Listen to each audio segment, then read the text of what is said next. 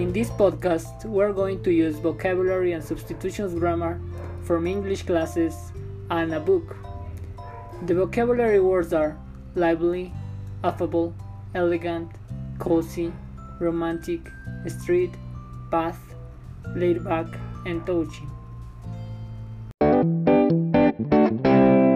Hi friends, I'm Victor. I'm Anna.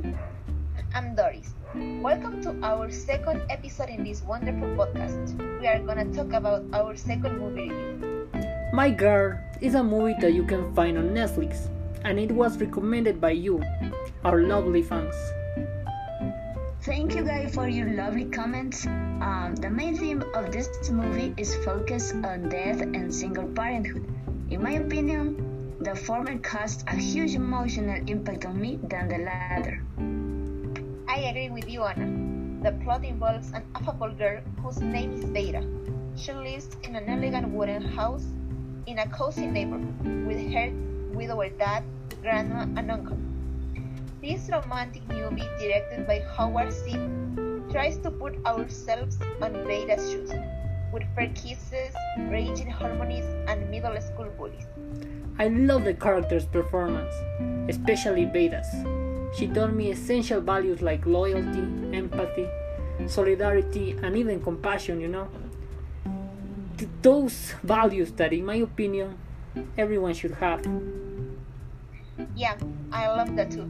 In my case, Thomas J. You mean the guy who lived across the street, don't you? Yes, that's the one. Well, he melted my heart with his kindness, sweetness, and his officious personality. I was completely captivated by him. Yeah, he was so sweet. I have to say that I really liked the background, but what I liked the most was the unique, laid-back atmosphere of the landscapes. They seem almost otherworldly. Yeah, they were amazing, you know, like lively. Particularly the walkable path that they passed by when they were for a stroll. I would love to be in there. I would love to do so. Honestly, this touchy movie made me cry as a baby, and I don't cry at movies much. The storyline is nicely balanced with just the right mixture of the human situation drama, realism, and optimism. It was a wonderful and truly moving experience. The dialogue was mature enough to show Vada's age without overdoing.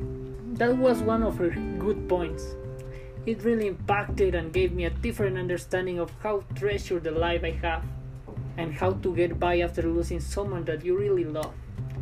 So it changed my way to see life. In general, I enjoyed this movie and I couldn't find negative aspects about it. You know what? Vada reminds me about myself when I was at her age. What do you mean? Let me explain myself. When I was a child, I was a hypochondriac. I thought I was sick and I didn't want to go to school or leave my home. Maybe I was just scared like her. But you get over it, right? Yep, as I got older, I got over it. Oh wow, you are really brave. Okay, so now it's time to give it a score. So, what would be your score over 10 and would you recommend it?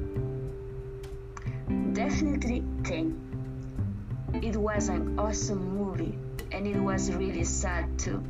It became one of my favorites, not only for its funny characters but also emotional and powerful scenes that can surely touch audience of all ages. I recommend it. You will not regret. Well, speaking for myself, I will give it a 10 because it shows a wonderful friendship and a friend support. This movie made me think that friends can do anything for you and always be by your side.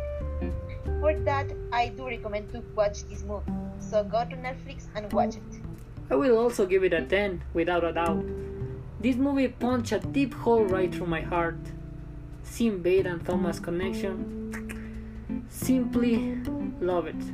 My Girl is the kind of movie that will never get boring. I mean, it's a masterpiece. So go and watch it and don't forget your towels.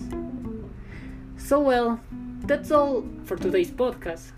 So see you on the next one and don't forget to give us love and comment what kind of movies you want us to watch and talk about. Thank you so much guys. Bye. Thank you guys. Bye.